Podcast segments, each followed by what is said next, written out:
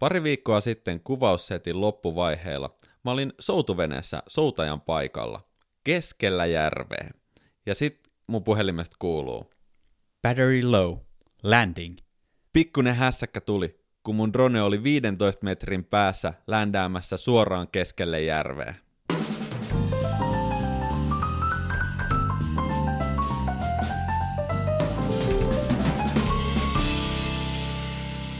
Tämänkin valokuvauspodcastin jakson mahdollistaa Fotonordic, se palveleva kamerakauppa. Siitä ei ole kovin kauaa aikaa, kun ensimmäiset tämmöiset kuluttajadronet saapu Suomen markkinoille. DJI on tällä hetkellä johtava tekijä drone-markkinoilla. Ne hallitsee maailman drone-markkinoita noin 70 prosentin osuudella. Mut hei, siitä ei ole edes kymmentä vuotta, kun ensimmäiset DJI Phantomit saapuu Suomeen. Meidän 2013 niiltä tuli ensimmäinen kuluttajamalli. Mä muistan nähneeni sen ja mä ihmettelin todella pitkään, että onko tämä mahdollista. Siinä kyseisessä drones ei ollut esimerkiksi kameraa. Se piti itse asentaa siihen kiinni ja tyypillisesti laitettiin joku GoPro taisi olla ehkä GoPro 2, minkä itse laitoin kiinni. Mutta tällä hetkellä drone löytyy aika monesta kotitaloudesta ja kerrostaloasunnosta. Voitaisiin keskustella siitä, että miten susta voi tulla pro-lentäjä dronella. Joo, ihan niin kuin sanoit, dronet on yleistynyt ihan älyttömästi ja itseltäkin löytyy tollainen, että vaikka mulla ei ole sellaista niin kuin mitään suurta kaupallista tarvetta sille, mutta koska sellainen on saatavilla, hinnat on verrattain edullisia, niin kyllä mäkin ajattelen, että on sille kiva lentää, fiilistellä vähän, ja jos sitä joskus tarvii jossain kaupallisessa duunissa, niin sitten sellainen on. Mutta dronella lentäminen ammattitaitoisesti on vaikeaa. Kyllä. Pääpiirteittäin se johtuu siitä, että ihmiset ei treenaa sitä itse lentämistä, vaan menee suoraan kuvaamaan. Ja sen takia aika semmoista floppy drone footage ja drone kuvi, no kuvat on helpompia, mutta joka tapauksessa se kyseinen taito ei tipahda sieltä niin kuin ostoskorista aivoihin, vaan mä näkisin, että on harrastus, joka kanssa pitää viettää tunteja. Tunteja siis kuluttaa satoja akkuja siihen, että harjoittelee lentämään hyvin. Nykyään pitää myös lentää vastuullisesti, ja siihen meillä on oma jakso. Kyllä. Jakson numero 61 on Dronen verkkoteoriakoe, jossa me käytiin läpi, että mitä kaikkea toi verkkoteoriakoe pitää sisällään, ja vähän niitä perusteluita, että minkä takia toi homma on nykyään tuossa sen drone-operaattorikokeen takana. Omat kokemukset on pääasiassa nimenomaan DJI-droneilla. Mä omistan myös semmoisen toisen FPV-droneen kuin iFlight, ja palataan siihen FPV-juttuun vähän myöhemmin tässä jaksossa, mutta ensin fiilistellään näitä huikeita Da Jiang Innovations-nimisen firman tota, lentäviä laitteita. Tosiaan, DJI ei ole jenkkifirma, niin kuin melko monet ajattelisivat, sillä on niin cool nimi kuin DJI se on hyvinkin kiinalainen firma ja suurin osa kaikesta tämmöisestä drone-härpättimistä myös tulee eri Aasian maista. DJI eli Da Jiang Innovations on vapaasti suomennettuna mahtavien rajojen innovaatiot, tai mä näkisin, että tästä voisi kutsua rajoja rikkovia innovaatioita, koska kehitys menee eteenpäin niin huikeata vauhtia, että mä voisin kuvitella, että drone lentämisestä on tulossa ainakin Suomessa todella suosittu kansanharrastus. Tässä on mun veikkaus. Phantom 1 tosiaan lanseerattiin vuonna 2013. Se oli sellainen avaimet käteen paketti, missä sai ohjaimen, dronen ja sitten tota, ei tarvinnut muuta kuin ladata akku ja käynnistää propellit. Se ei kuitenkaan ollut yhtä helppoa kuin nykyään. Tota, tämä Phantom 1 oli ensimmäinen drone, mihin oltiin integroitu esimerkiksi GPS-järjestelmä. Nyt GPS-järjestelmä on siis tosiaan satelliittien avulla toimiva paikannusjärjestelmä, jota Yhdysvaltojen puolustusvoimat hallinnoi. GPSn tarkkuus on peruskuluttajakäyttöön jotain 5-10 metriä, mutta se ei oikeasti riitä, kun puhutaan pienestä dronesta ja tarkoitus olisi ajella esimerkiksi puiden välissä. Siellä pitää olla niinku huomattavasti tarkempi järjestelmä.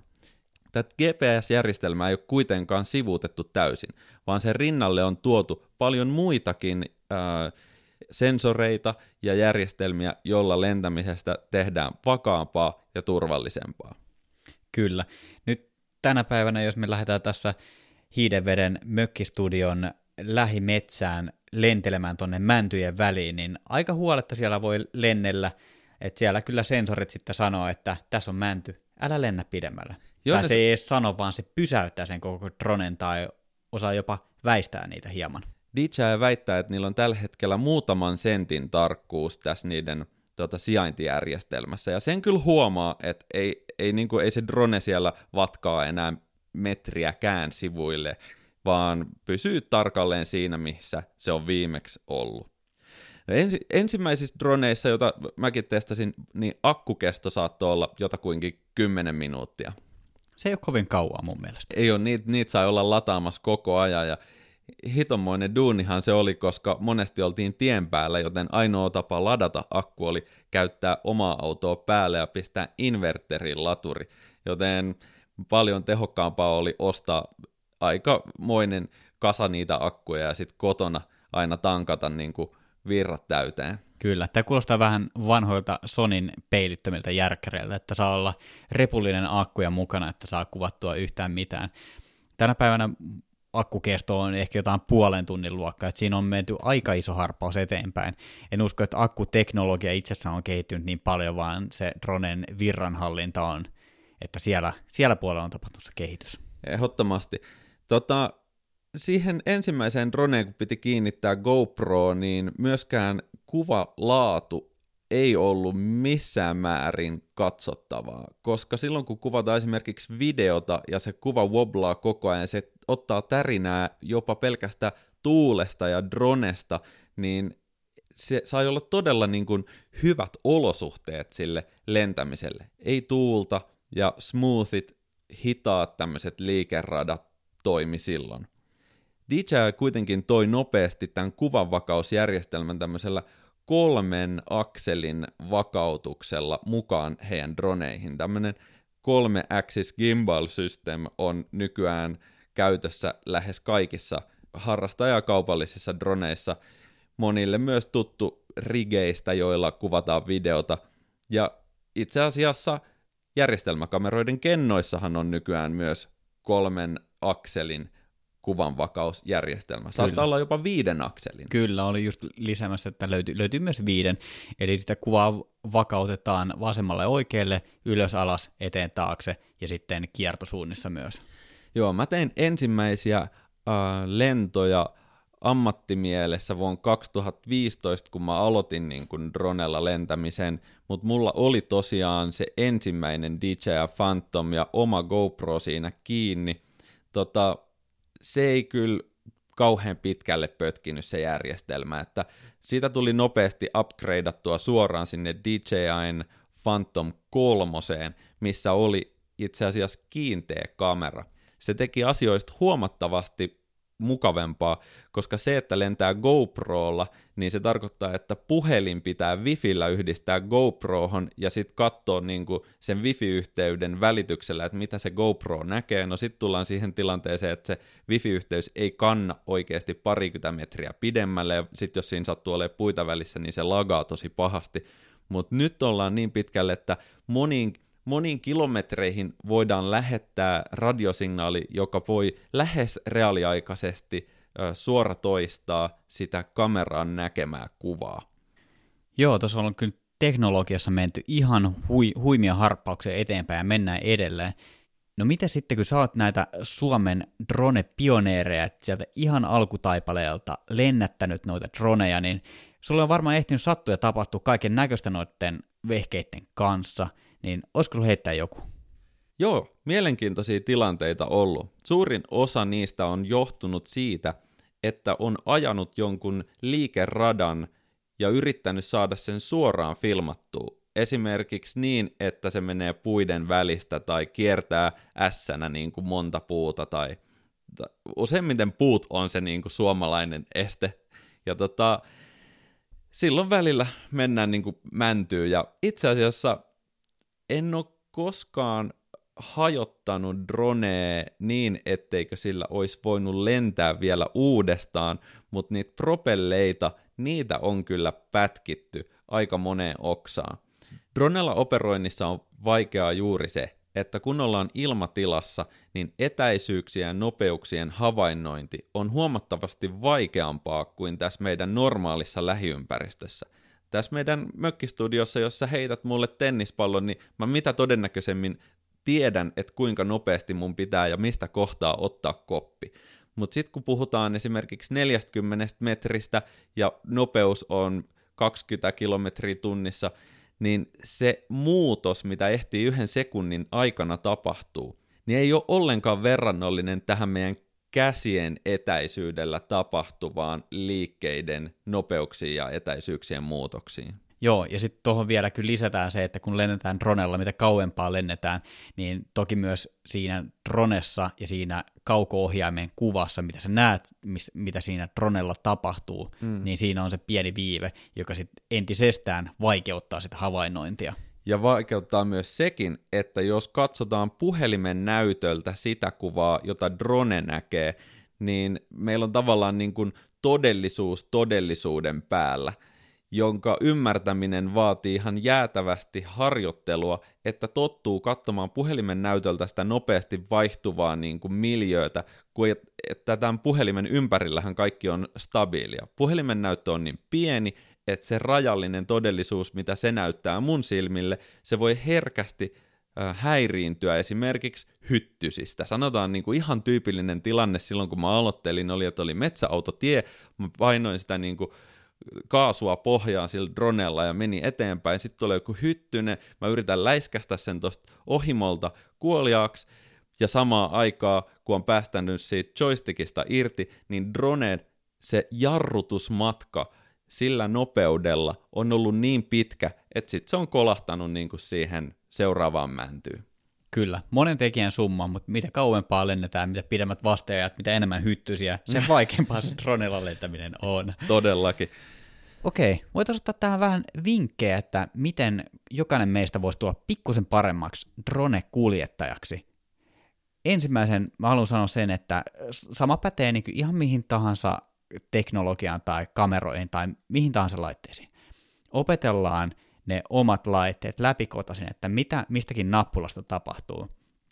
Mennään lentämään sellaiseen suhtkot turvalliseen ympäristöön, että sä opit tuntemaan sen näppituntuman siitä sun dronesta, kun sä käännät niitä joikkareita, että mil, mil, miten se reagoi minkäkinlaiseen kosketukseen ja kääntämiseen. Ja just niitä liikeratoja, pysähtymisiä ja etäisyyksiä ja sitä dronen yleistä hallintaa. Te, tehdään se suhteellisen hyvissä olosuhteissa, turvallisessa ympäristössä, missä ei ole paljon puita. Ja sitten kun tulee sitä varmuutta siitä tekemisestä, niin sitten lähdetään tuonne mäntyjen väliin vähän pujottelemaan. Joo, se on tosi hyvä. Eli lennetään, lennetään, lennetään, ja vieläpä sellaisella pienellä niin kuin insinöörimäisellä lähestymisellä, että se, miten drone käyttäytyy sun lähellä, pitäisi pystyä skaalaamaan sitä ymmärrystä sinne kauas.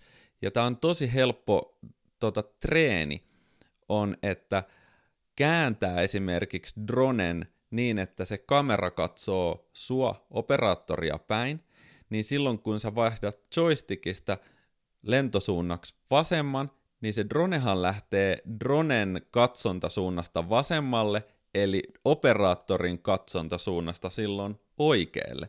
Näissä tilanteissa mä oon nähnyt todella paljon crashauksia.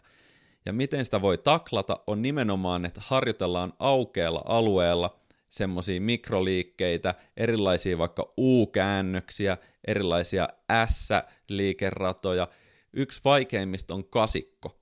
Ja siis en tiedä montako niin kuin kymmentä akullista on ajanut tuossa meidän hiidenvedenkin tuossa niityllä, ihan vaan treenannut hitaasti tyylikkästä kasia. Silleen, että niin kuin saadaan sitä sujuvaksi ja semmoiseksi, että mä tiedän, että vaikka tämä drone olisi missä, niin se onnistuu se sama liikerata. Kyllä. DJ on tällä hetkellä mahdollistanut näihin droneihin paljon semmosia automaattisia lentomodeja. Mä itse on karsastanut niitä alusta asti. Siellä on trackingia, siellä on silleen ö, modeja, niin kuin, että piirretään lentoreitti valmiiksi. Ja ne on mun mielestä mage extra, mutta mä en ole edes ammattimielessä koskaan harkinnut käyttäväni sellaisia, koska yleisesti ottaen mä luotan manuaaliseen operointiin paljon enemmän.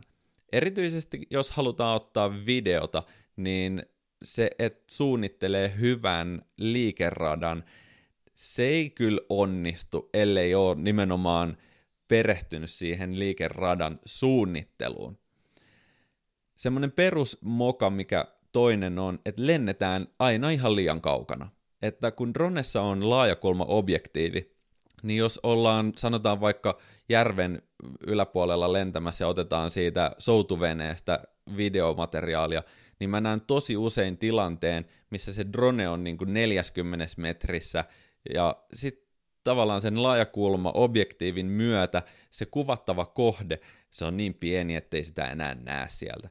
Se ei tavallaan tuo siihen kuvaan mitään dynamiikkaa. Sen takia se on tosi hienoa, kun pystyy lentää rauhallisesti ja smoothisti lähellä esimerkiksi puiden latvoja tai tulla kiertämään sen niin kuin soutuvene siitä viiden metrin, kymmenen metrin päästä, jolloin siitä niin kuin kuvattavasta kohteesta on paljon helpompi saada selvää ja se näyttää sen videomateriaali paljon, no, sinemaattisemmalta, laadukkaammalta. Siinä on selkeä ero, että ajaako sitä dronea 10 tai 20 metrin päästä. Kyllä, samaa mieltä.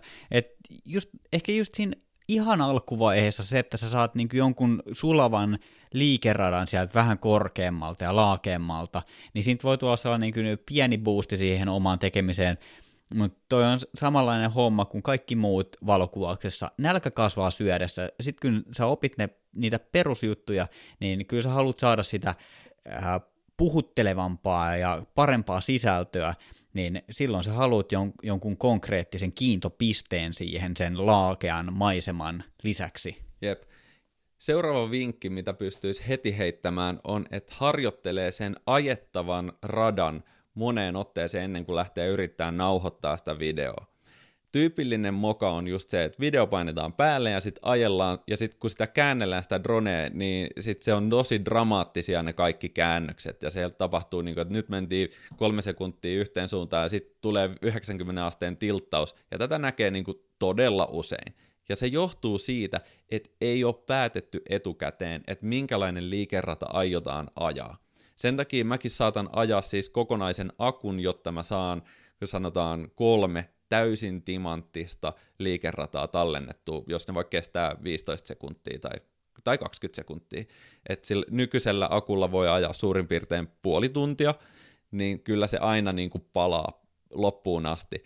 Ja sitten ei sitä materiaalia ei tule puolta tuntia. Luojan kiitos, se olisi edittipöydällä aikamoinen, aikamoinen tota, suo Kyllä, ja tuohon liikerataan ja tavallaan sen sisältöön palatakseni vielä, että jos on niin näitä automaattisia seurantamodeja käytössä, että sä oot nyt lähtenyt lofoteille retkelle ja kävelet siellä jossain vuoren huipulla ja sulla on automaattinen seuranta päällä, niin kyllähän siitä tulee oikeasti sisällöllisesti parempaa, jos sä vähän lentelet siellä, zoomailet, että mitä siellä ympärillä näkyy, ja teet sen seurannan itse, sä, sä voit saada hyvää materiaalia, että se drone seuraa sua automaattisesti, jos sinne taustalle ja sinne miljöisen sattuu tulemaan siistimaiseman, mitä nyt todennäköisesti tuleekin, jos sä oot jossain tuolla vuoren huipulla. Mutta jos sä zoomailet ympäriinsä ja kat- katsot, mitä siellä on tarjolla ja mietit sen ajon sen mukaan, mitä siellä on, niin mä luulen, että tulee parempaa jälkeä. Joo, ja nimenomaan niin, että ajaa ensin niin kuin treeniajo, että voisiko se olla tälleen, ja sitten hakee ehkä mahdollisen plan B, että voisiko se sittenkin olla tuota oikeata kautta, ja siitä tullaan mun seuraava vinkki. Harvemmin se magein ajo on suora ajo, ja niitäkin näkee tosi paljon, että ollaan menty vaan niin kuin suoraan ylöspäin, tai suoraan eteenpäin, tai suoraan sivulle päin jostain syystä sen ihmisen silmä niin kuin, se kaipaa siihen kuvaan muuttuvia elementtejä, jotta siitä videosta tulee kiinnostavampaa. Stillipuolellahan tämä on sitten ehkä helpompi, koska tosiaan ei ole olemassa mitään liikettä. Et stillei droneilla nykyään no niitä näkee ihan huikeita, siis kaikki osaa tyyliin tehdä niitä, koska se vaan on yksinkertaisempaa. Mutta tosi helppo tapa parantaa omaa ajoa on se, että lisää siihen liikerataan sen yhden liikkeen lisäksi jonkun toisen tai kaksi muuta liikettä.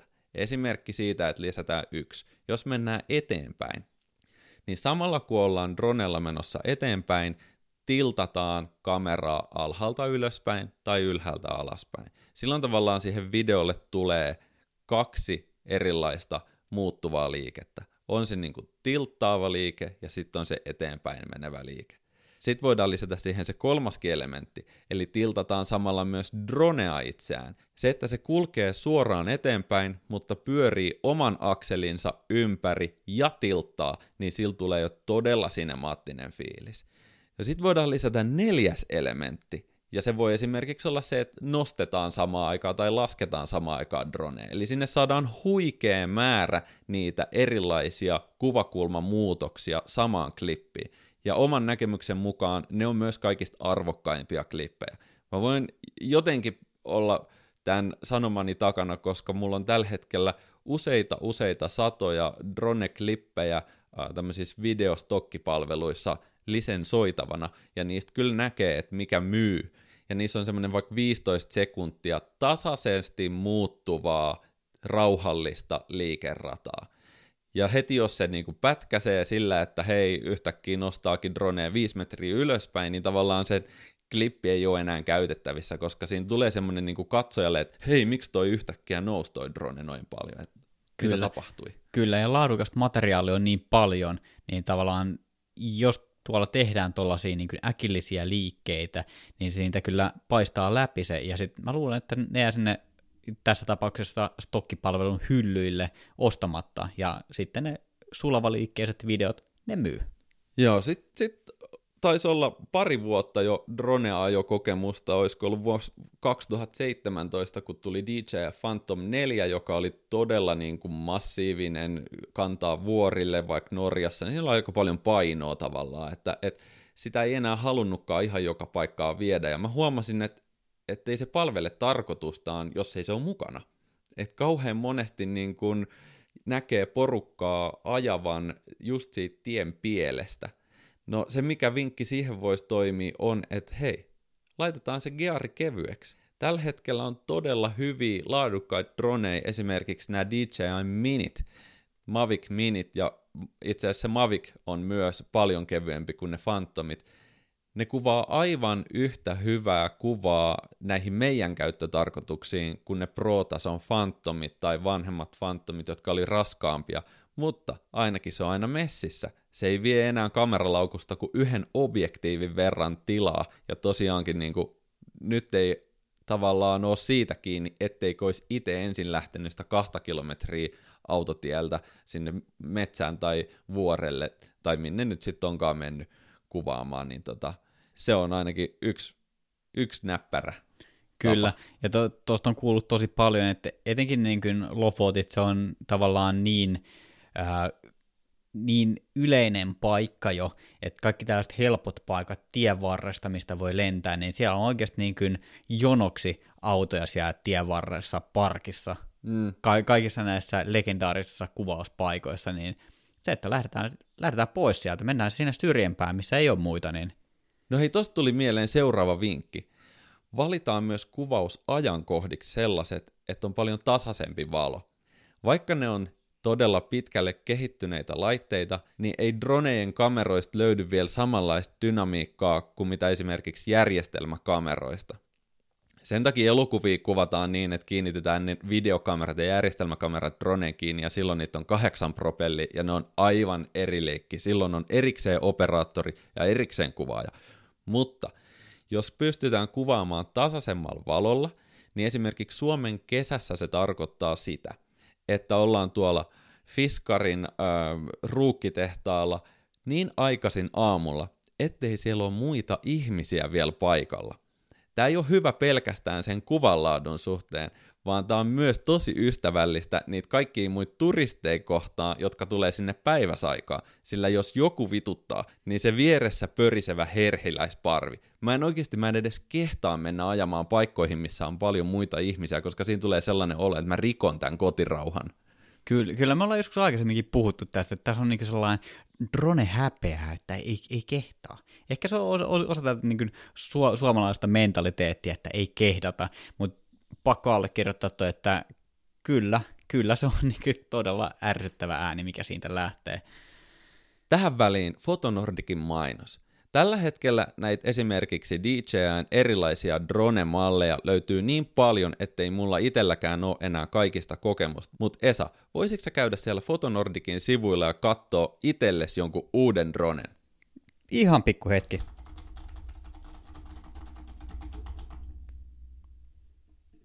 Joo, täältä löytyy etusivulta DJI Air 2S Flymore Combo-paketti.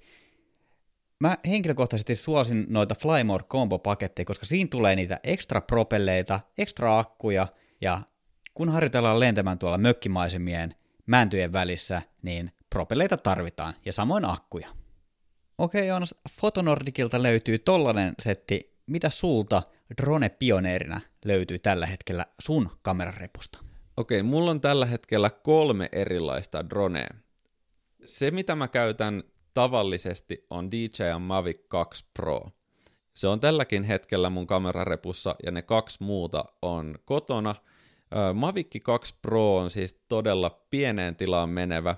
Siinä on lentoaika jotain puoli tuntia. Se kuvaa 4K-videomateriaalia 30 freimiä sekunnissa, eli siis ihan tarpeeksi omiin videotuotantoihin. Sitten siinä on huippunopeus 72 kilometriä tunnissa, eli sillä voi ajaa nopeasti kuvattavalle paikalle. Se, mitä mä haluaisin erityisesti korostaa siinä, on, että mä oon lentänyt kovissakin tuuliolosuhteissa. Ja no, niitä kauhutarinoita kuulee aina välillä, että joku tuuli ottaa niin propelleihin liikaa kiinni ja sitten drone lentää Kankkulan kaivoon, mutta ei ole siis, itselle ei ole käynyt koskaan niin.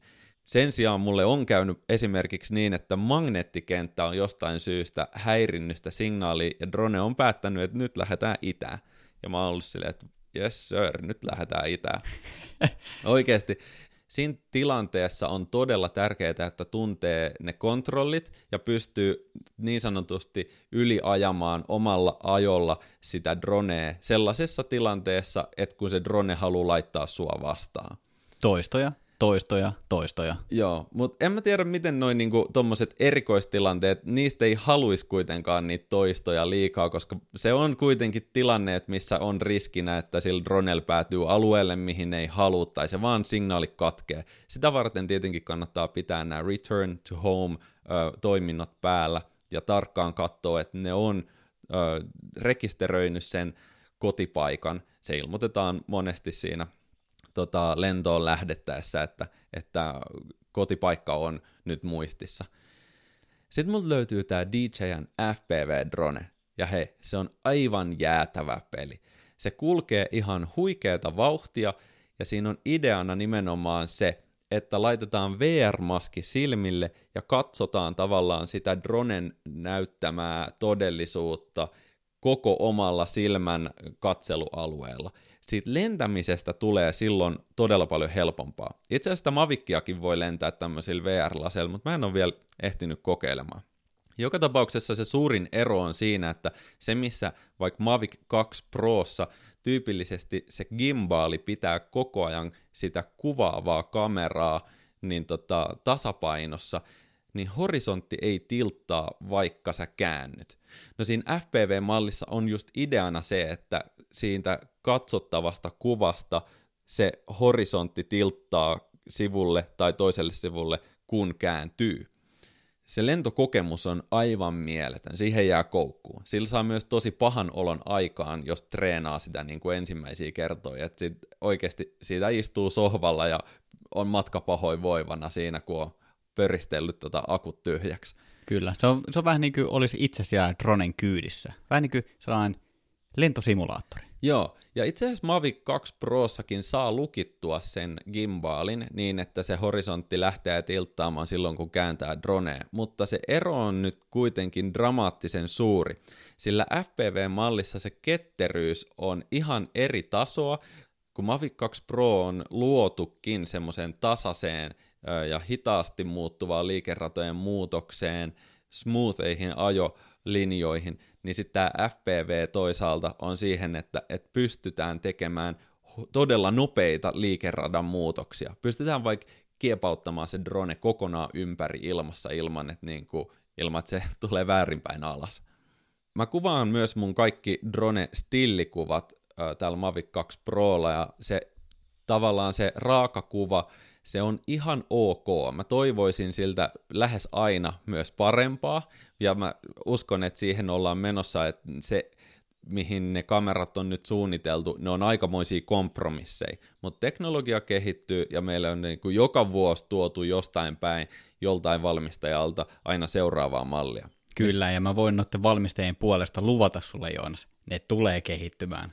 Joo, sitten multa löytyy vielä sellainen ihan niin kuin random nimeltä iFlight. Sekin on tämmöinen FPV-drone.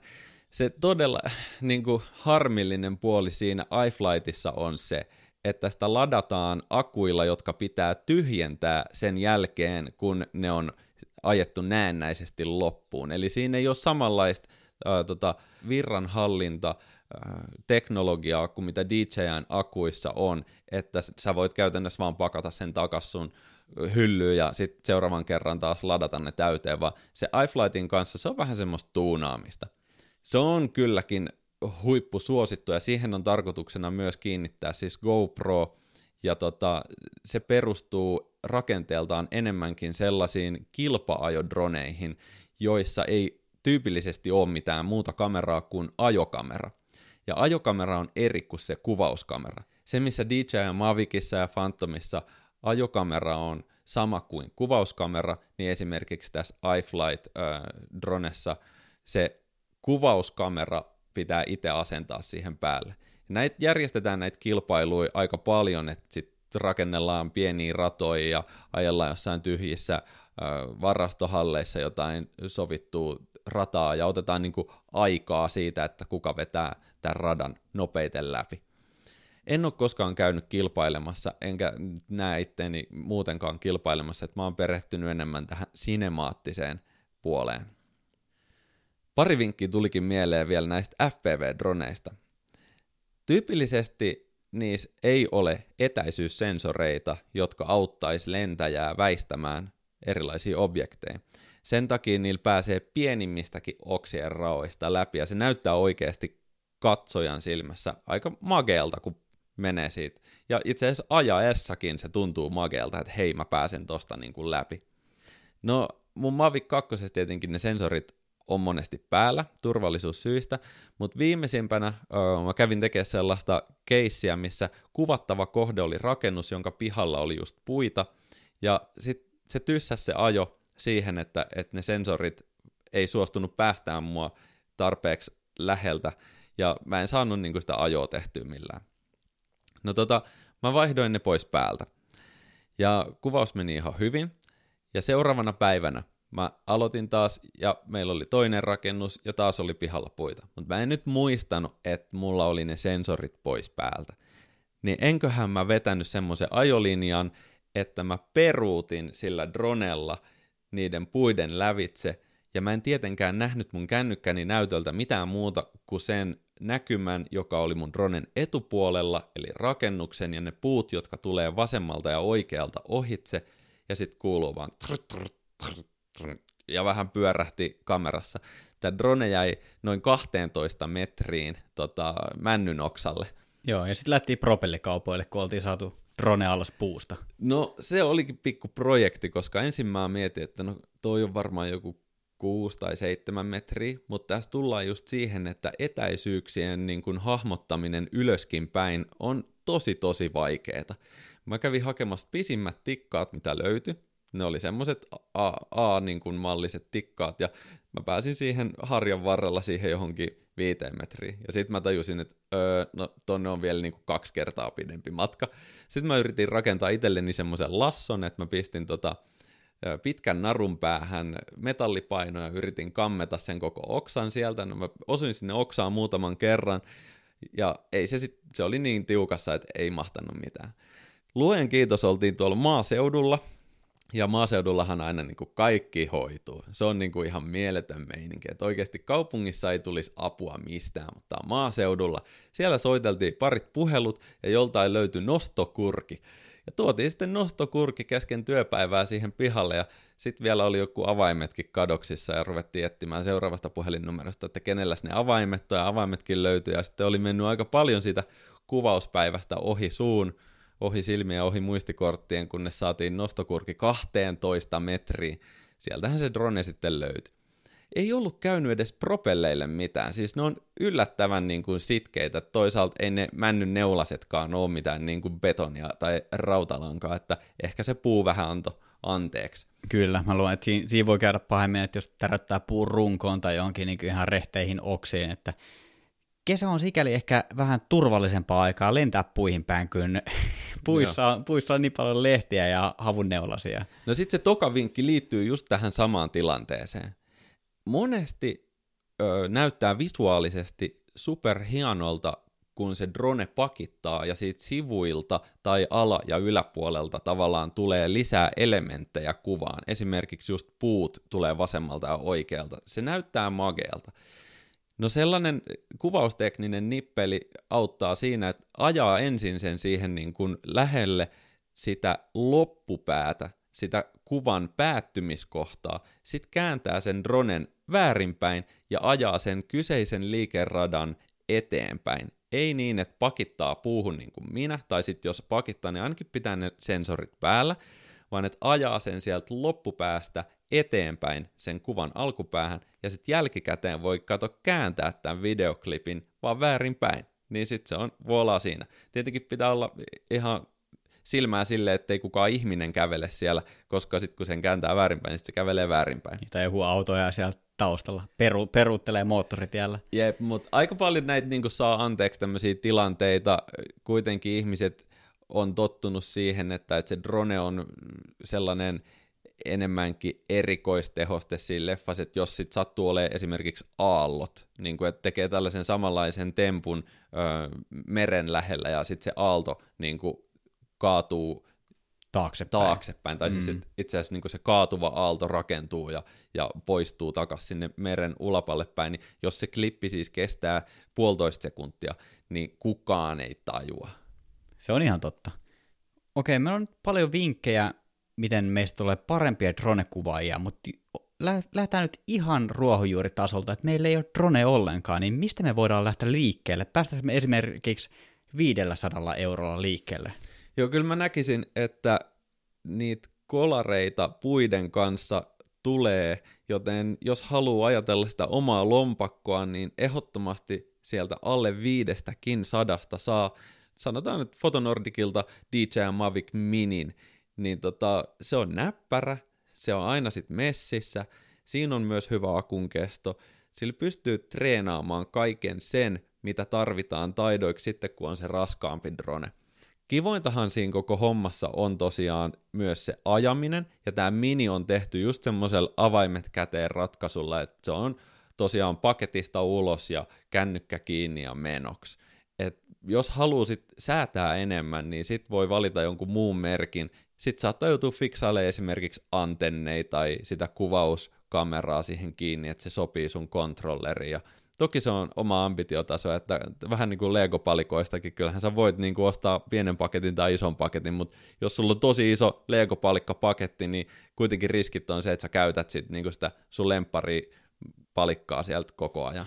Kyllä, ja se mikä noissa DJIn droneissa on hyvää, niin mun mielestä se on niin kuin tosi intuitiivinen se käyttöliittymä, niin sen niin kuin kontrollerin ohjauksessa, kameran siinä tilttauksessa, kuin siinä itse apissa ja käyttöönotossa, lennättämisessä tai niin lentoon lähdössä ja laskeutumisessa. Kaikki, kaikki on tehty mun mielestä tosi simpeliksi ja mun mielestä tavallaan drone kuin drone DJ, pois lukien noin FPV, niin ne käyttäytyy aika tismalleen samalla tavalla.